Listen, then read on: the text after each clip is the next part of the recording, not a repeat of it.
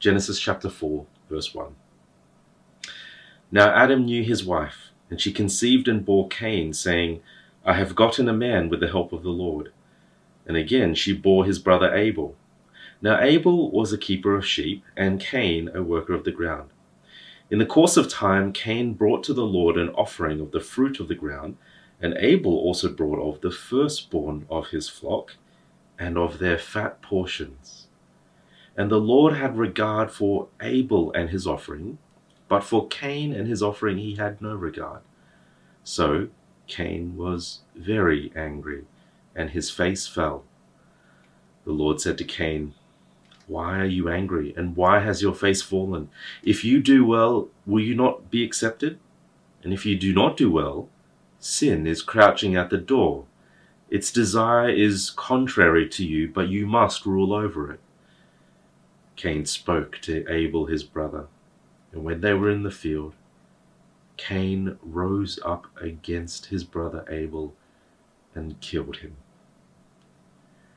Then the Lord said to Cain, Where is Abel, your brother? He said, I do not know. Am I my keep brother's keeper? And the Lord said, What have you done? The voice of your brother's blood is crying to me from the ground. And now you are cursed from the ground, which has opened its mouth to receive your brother's blood from your hand.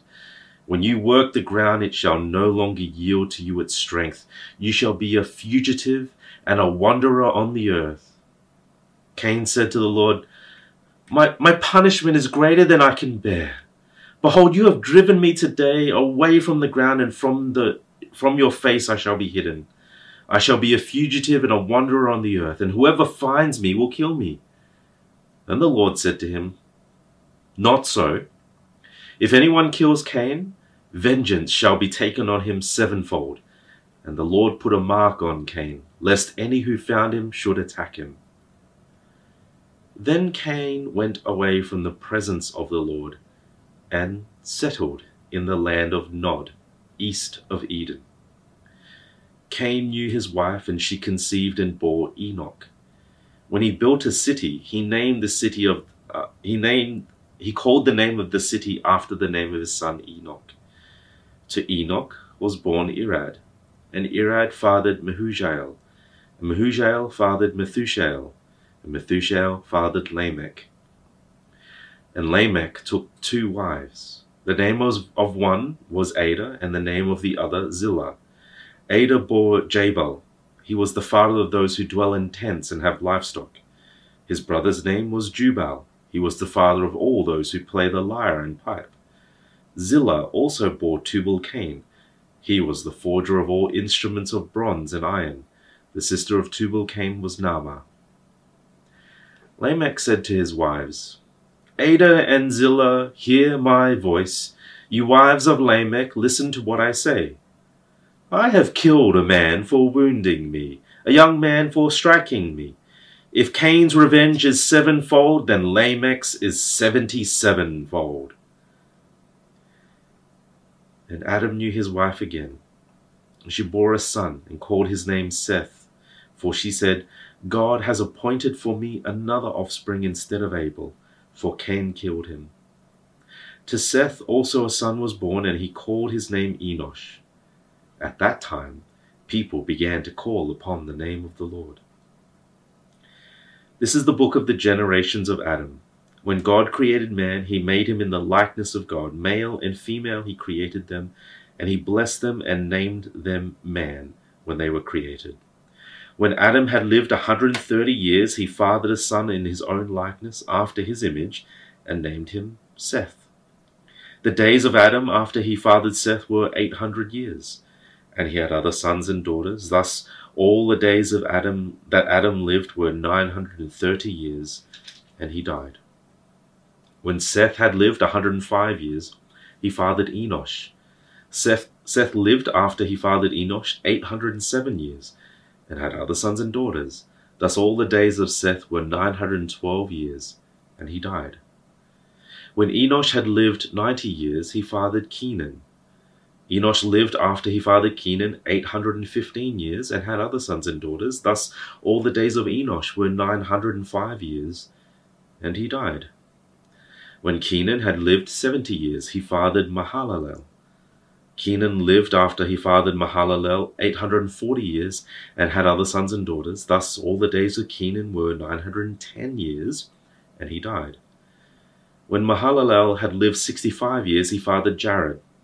Mahalalel lived after he fathered Jared 830 years, and he had other sons and daughters. Thus, all the days of Mahalalel were 895 years, and he died.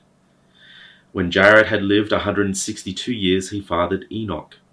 Jared lived after he fathered Enoch 800 years and had other sons and daughters. Thus, all the days of Jared were 962 years, and he died. When Enoch had lived 65 years, he fathered Methuselah. Enoch walked with God after he fathered Methuselah 300 years and had other sons and daughters.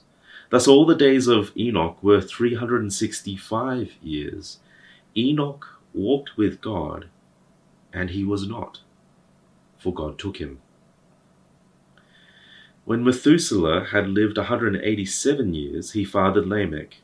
Methuselah lived after he fathered Lamech 782 years and had other sons and daughters. Thus all the days of Methuselah were 969 years, and he died. When Lamech had lived 182 years, he fathered a son, and called his name Noah, saying, out of the ground that the Lord has cursed, this one shall bring us relief from our work and from the painful toil of our hands.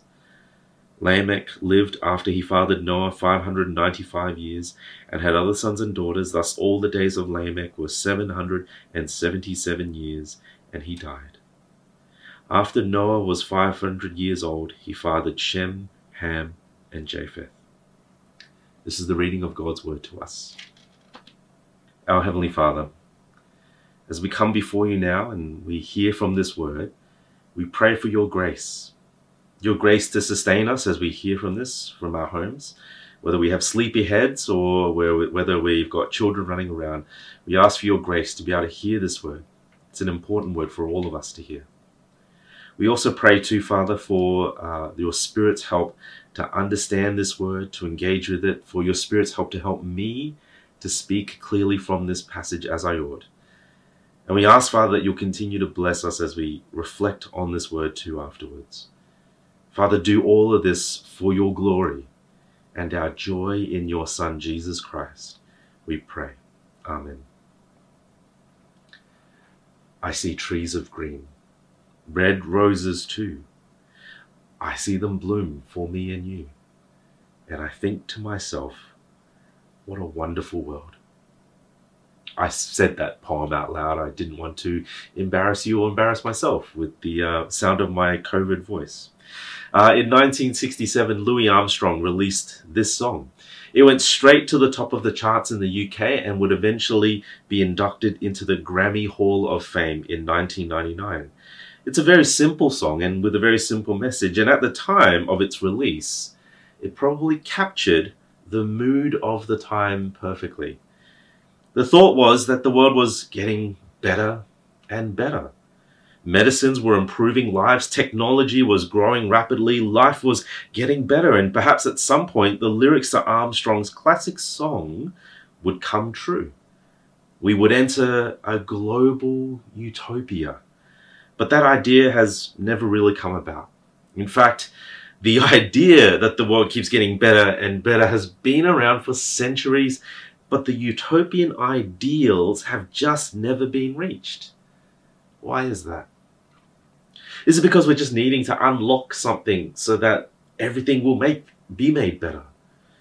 If we just had the right political policies, if we had the right money going to the right places. We are in the middle of now a federal election, and that's what all the politicians are promising. If we do these right things, if we vote for the right people, then we will find life will be really good. Well, is it that simple? the answer is no. The basic truth is sin has a way of ruining, ruining everything. And not only to ruin it, but to make things worse than before. For all the hopes that our world will be getting get better and better, we, we find sin constantly dashing those hopes. It's the story that Genesis 4 and 5 knows all too well. This is a story of sin. This is a story of our world. After the disaster of Genesis 3 and the exile of Adam and Eve, we begin to wonder what life will be like. With the curses of God and, and some of his promises ringing in our ears, we turn the page to find out what will happen. And it's actually a very promising start. First, we read in verse 1 that Adam and Eve conceive a child, and his name is Cain, which sounds like the Hebrew word for gotten, uh, to receive, to get. So Eve says at the end of verse 1, I have gotten a man with the help of the Lord. Now imagine for a moment that you don't know the details of this story and this is the first time that you're hearing it. Remember, back in those curses to the serpent, God promised that one day one of Eve's offspring would eventually crush his head. Well, this announcement of Cain's birth and his name has us maybe wondering could this be the baby, the seed who crushes the serpent? We find out that in verse 2, Adam and Eve have another son, Abel. But this time notice that there's no announcement about his name. Abel's name is actually very similar to the Hebrew word Havel, Avel, Havel. In the book of Ecclesiastes, the word Havel is often translated as meaningless or vanity in the ESV. The word has a sense of trying to catch vapor it's here one second and it's gone the next. What's going on here? At the end of verse 2, we find out their occupations, though. Abel was a keeper of sheep, and Cain a farmer working the ground. Verse 3 opens up with the passing of time. In the course of time, at some point, Cain and Abel are compelled in a way to worship God, to bring God some offering as a sign of their worship. Cain offers fruit from his farm, and in a moment we'll see that God isn't actually pleased with that. He pays, he pays no regard to this offering. He doesn't look upon it with favor. Now, God makes it known that Cain's offering was unacceptable, but why, why is that? It's not because grain and fruit were not acceptable to God. Right? In Leviticus chapter 2 and Leviticus chapter 19, fruit and grain are suitable offerings to God. So the argument that some have made that Cain's offering isn't good because it wasn't a blood sacrifice doesn't actually ring true with what God himself says is he is pleased with. Remember this story is a short story. It's very economical with its words. And so word usage and choices matter. So notice again clearly Abel's offering in verse 4 and the description of it. And Abel also brought of the firstborn of his flock and of their fat portions. See, Abel didn't just bring any animal to God as an offering. He brought the firstborn of his flock, the fat portions. He brought the best. Cain brought the ordinary. An offering to God was an act of worship. Abel was, and the quality of their offering reflected the conditions of their heart. Abel was enthusiastic in his worship, and Cain was disinterested. The trouble then begins in verse 5. God has no regard for disinterested worship, but Cain's response tells us everything about him. Your response to any situation often tells you a great deal about the state of your heart, right? Your first reaction, your first response gives gives away what is actually there. And for Cain, this situation proves anger inducing. His face fell is, is a picture of someone who's gone sullen. He's moping around. He's in a mood, and anyone who sees him knows he will probably snap at any time. And then notice, just like in Genesis 3, God confronts Cain with a series of questions. Have a look at chapter 4, verse 6 to 7. The Lord said to Cain, Why are you angry? And why has your face fallen? If you do well, will you not be accepted? Or just like in Genesis 3, God asks these questions not because he doesn't know the answer to them, but he gives them he gives Cain an opportunity for open and honest reply. But there's a warning to Cain as well. In verse 7, God presents to Cain two paths that he can take. The first path is to do well. Do well and you will be accepted. Change your attitude and your actions. Do well by worshipping God with a full and sincere heart that shows in a proper offering. That's the first path.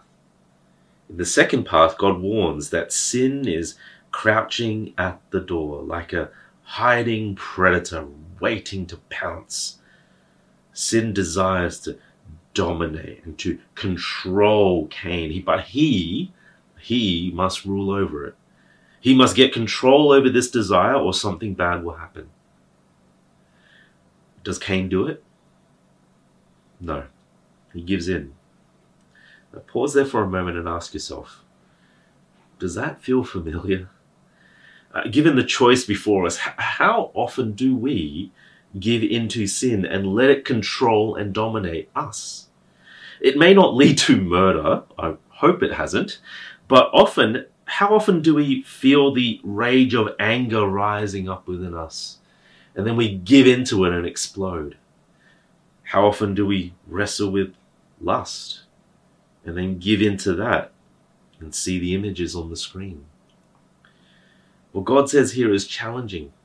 Giving into sin is essentially a failure to choose to worship our uh, God. Cain demonstrates this starkly. Instead of repenting, he sinks deeper into sin. Luring his brother into the field, he rises up and he kills him. A murder made more heinous by the fact that his victim was his brother. We're only four or five verses into, no, we're only a few verses into the next chapter after Genesis 3, and we already have a murder.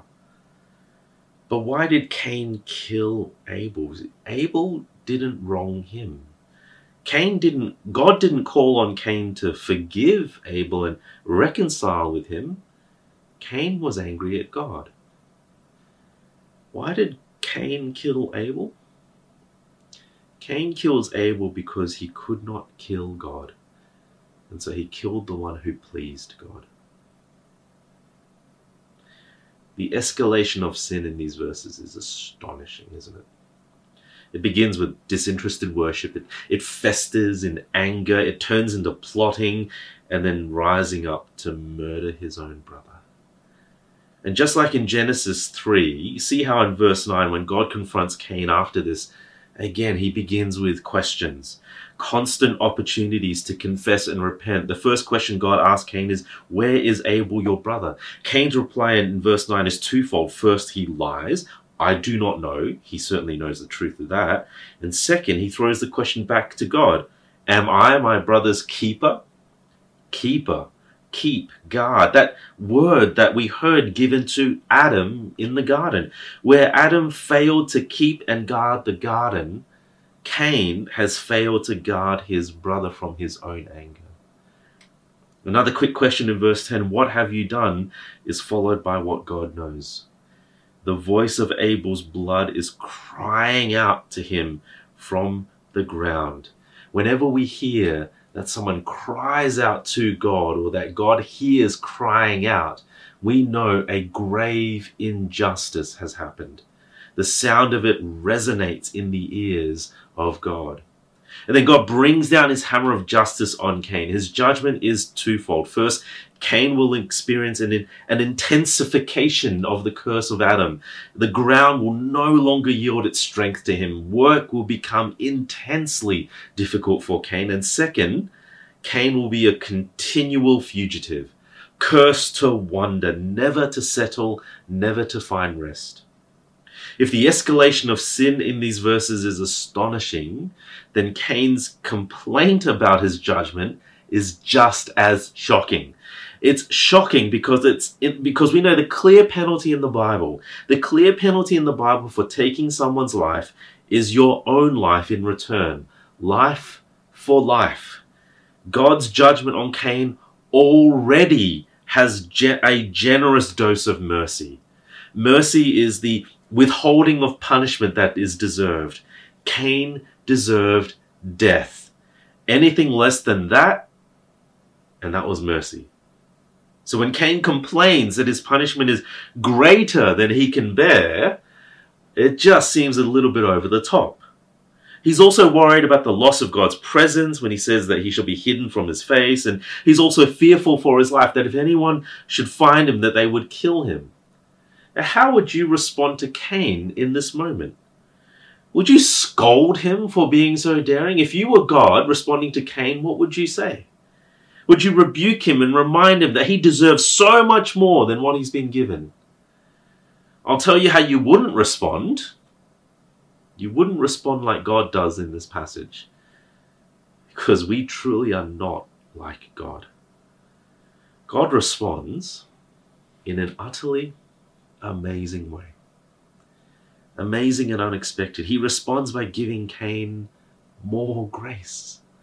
If mercy is the withholding of punishment that is deserved, grace is the free and is a free and undeserved gift.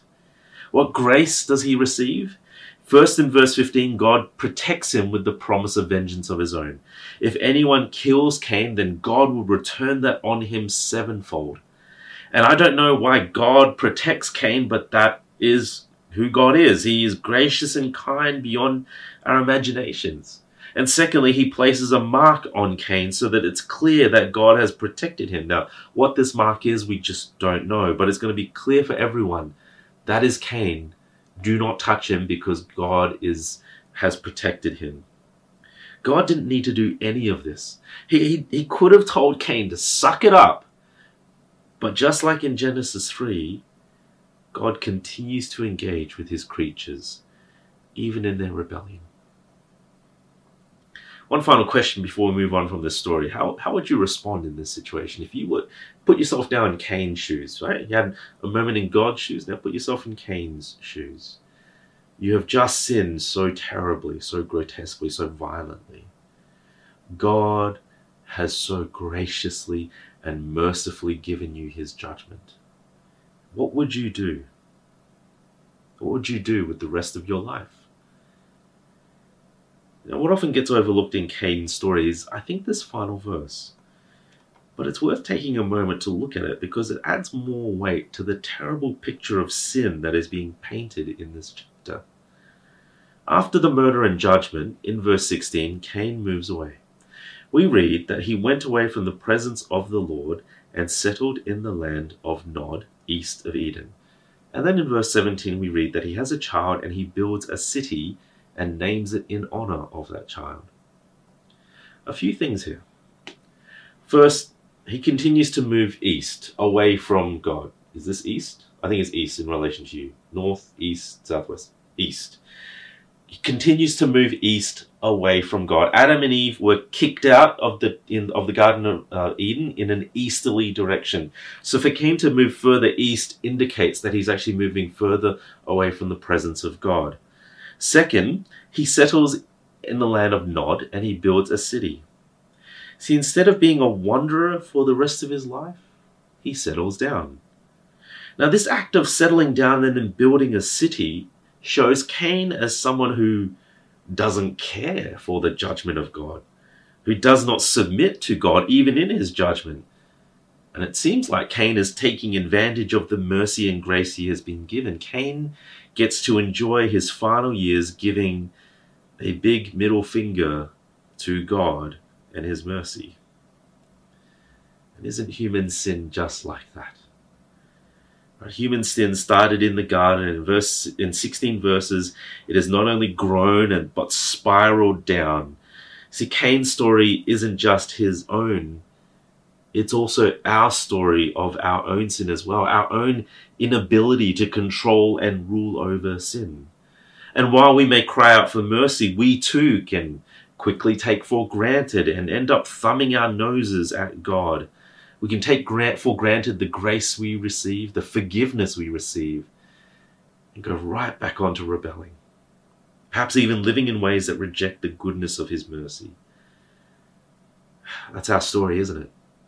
And yet, part of this story also already introduces to us the again the amazing mercy of God in judgment. God is so good to Cain, even if Cain can't recognize it. But the reader, we, we should. we should be marveling at his patience with sin. We should definitely marvel at how utterly undeserved mercy is shown to Cain. Well, Cain's story continues with his family line, and with one of his descendants, we get an eerie look-alike. There's an eerie echo. Uh, every now and then on Facebook, uh, I get a suggested articles for me to read. And I found this one the other day 20 look-alike relatives that look like two peas in a pod. And here are some of my favorites. This young woman who says grandma's genes really hit copy and paste. She does look like her grandmother, doesn't she? This young man compared to his great great great grandfather. And I quite like this one. This man and his direct, direct paternal grandfather born 506 years apart. Sometimes family members not only look alike, but they also behave in similar ways too. And that's what we see with one of Cain's descendants. So, in verse 18, we get a little genealogy. Cain has a son named Enoch. And just a quick note for any confusion, to avoid any confusion, uh, in these verses, you'll hear a couple of names that are actually repeated uh, uh, that actually appear twice, and that's because they are different people with the same name. Okay, so Enoch, uh, Cain fathers Enoch. Enoch has a son called Irad, and Irad goes on to have another son, and so on and so on. Now, you notice that this genealogy is actually very linear. One son per father. The same goes for the genealogy in chapter 5. One son per father. That Now, there's an intentionality here, uh, which isn't purely for the sake of historical detail. So you'll notice that the narrator has placed Lamech as the seventh generation from Adam through the line of Cain. Remembering that seven is a number of wholeness and completion, the narrator is here making a theological point about Cain's line. These genealogies are not here for history's sake. They're here for a particular purpose, a particular theological purpose. And let's find out. We're going to have a look at this man named Lamech. Now, we find out about him in chapter 4, verse 19 to 24, and he is one nasty piece of work. First, we find out that he is a polygamist. He has two wives, one named Adah, another named Zillah. Not good. Second, we learn that he's a violent man. In verses 23 to 24, he makes a startling boast to his wives, and he sings this boast. Lamech said to his wives, Adah and Zillah, hear my voice. You wives of Lamech, listen to what I say. I have killed a man for wounding me, a young man for striking me. If Cain's revenge is sevenfold, then Lamech's is seventy sevenfold. I hope you can see that Lamech's violent boasting goes far beyond an eye for an eye. This is a man who exacts disproportionate justice, and in verse 24 he claims a greater vengeance than that of Cain. Ten times or eleven times, depending on your translation, a greater vengeance. Now, what is the narrator saying here? The narrator is saying that this man is the seventh generation from Adam. And if he is a reflection of the human race in its wholeness and completion, then big trouble is ahead. Humanity is not getting better with time. The world is not getting better with time. In fact, it is getting worse.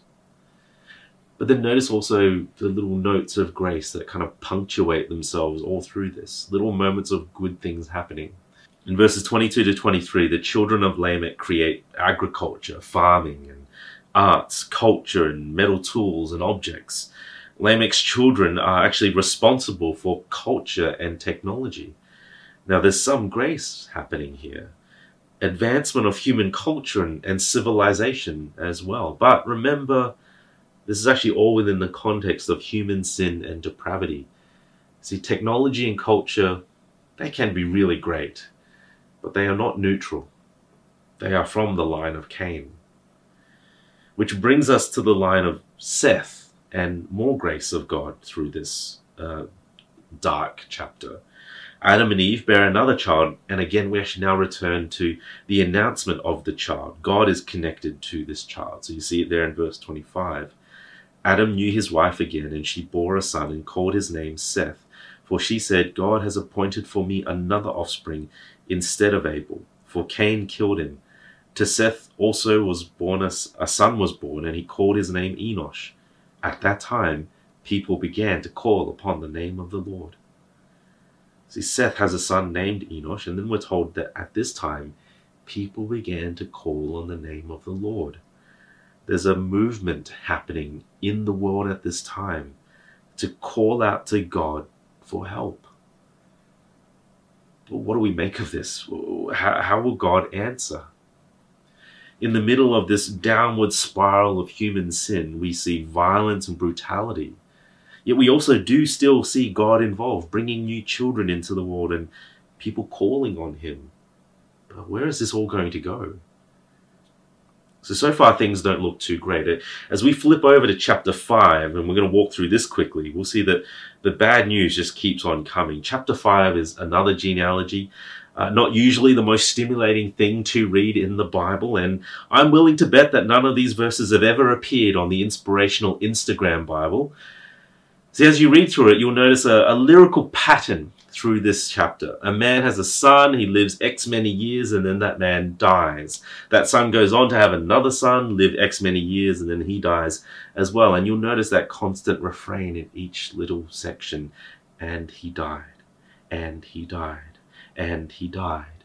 As sin progresses through the world, this one curse keeps getting passed down from generation to generation. The shadow of death looms large and looms over every generation. It is inescapable.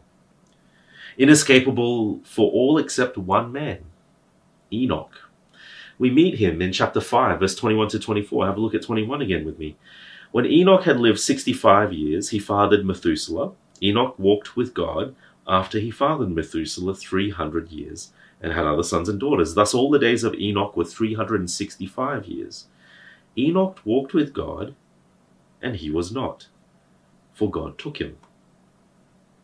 So we learn something interesting here. There's a, something very, very different about Enoch. We learn that he walked with God, just like God did with Adam in the cool of the evening in the Garden of Eden. Enoch has somehow managed to forge a close and personal and intimate relationship with God. And as a reward for this, he does not taste death. He was and was not he just ceases to exist, not in death and burial, but God took him. Now, what's going on here? This, what's going on here is, is it's not just some interesting trivia for you to know for Bible night, right? Bible trivia night. There's something else going on here too, and there's an interesting structural detail that the narrator wants us to see. Do you remember how Lamech, remember Lamech, that violent man that we just met? Remember that he was the seventh generation from Adam through the line of Cain? Well, Enoch is also the seventh generation from Adam, but through the line of Seth. From Cain's lineage, we have violence, polygamy, and brutality. But from Seth's lineage, we have walking with God and eternal life the use of the seventh generation tie in here is purposeful. In the fullness of time, there are two lines for humanity, two paths to take, two ways to live. Which one will humanity take? In Genesis 4 to 5, uh, Genesis 4 to 5 might be filled with sin and murder, death and decay, but it's also it, it also ends on a note of hope. One one final child is born in this genealogy from Enoch through Seth's line, another Lamech, not the violent one, a different one. He's got a son. Now Lamech has a son and he names him Noah. Noah is the tenth generation through from Adam. Uh, the lyrical pattern of chapter 5 is again broken, and we get given the meaning of Noah's name and the hopes that rest on his shoulders. Have a look again at verse 28. When Lamech had lived 182 years, he fathered a son, and he called his name Noah, saying, Out of the ground the Lord has cursed. This one shall bring us relief from our work and from the painful toil of our hands.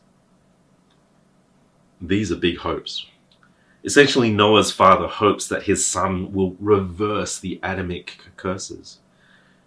Maybe, just maybe, this child will be the seed crusher, the seed, the, the crush, the one to crush the serpent's head. Hmm.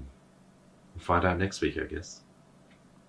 In this downward spiral of sin, though, in the face of ongoing death through each generation, there is this hope hope that right in the right lineage, something will change.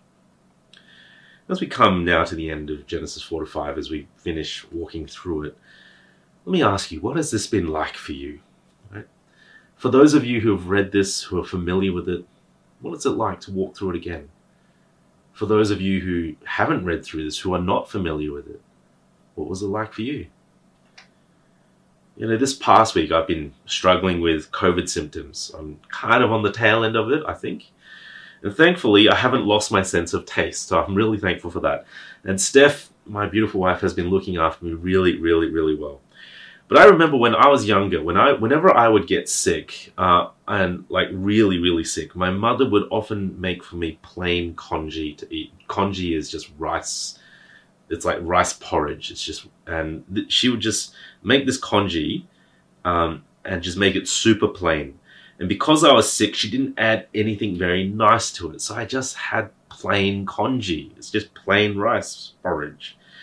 And about halfway through a bowl of this, oh man, I yearned for something to break up the blandness. Now, Genesis 4 to 5, I wonder for you if it was a bit like that. Not, not that it was bland in flavor, but it was bitter, wasn't it? There was a lot of bitterness there. There's sadness. There's unpleasantness through every single verse. Now, there are some moments of relief in the form of grace, but is it really enough? Because by the end of Genesis 4 to 5, it really does leave us yearning for more. And it's not just that we're reading a bad story, but we're kind of looking into a mirror as well. I, now, sure, I don't think any of us here have murdered anyone. If you have, you need to talk to someone about that. But I don't think we've murdered any, anyone. I don't think anyone has multiple wives. But don't we see the tendency in all of our own lives to ignore God? To live in a way which essentially gives Him the middle finger? To let anger against others fester in our hearts? To let sin dominate and control us? To we may not be exactly like Cain and Lamech in their actions, but have we haven't we all given in to sin's desires all too regularly?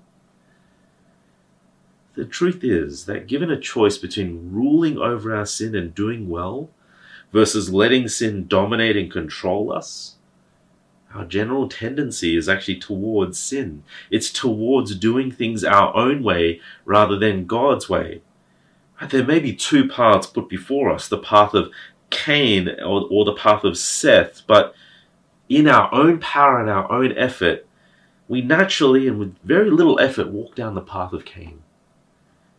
As we read through this story, we, we know that help is needed.